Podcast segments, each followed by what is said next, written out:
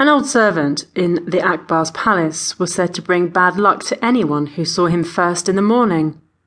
One morning, the emperor bumped into this man. For the rest of the day, bad things kept happening. Barely minutes after seeing him, Akbar slipped and fell. Next, his grandson fell ill. Two hours later, news arrived about a revolt in some distant province. In the afternoon, Akbar had a severe headache. By evening, the bad news kept mounting.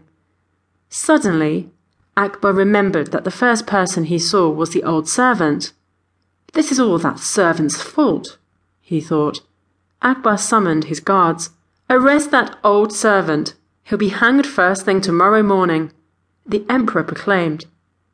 Before the guards got to the old person, the news reached him and he fled to Birbal's house. The emperor has ordered my death. Only you can save me now the man begged. Birbal reassured the man and told him not to worry.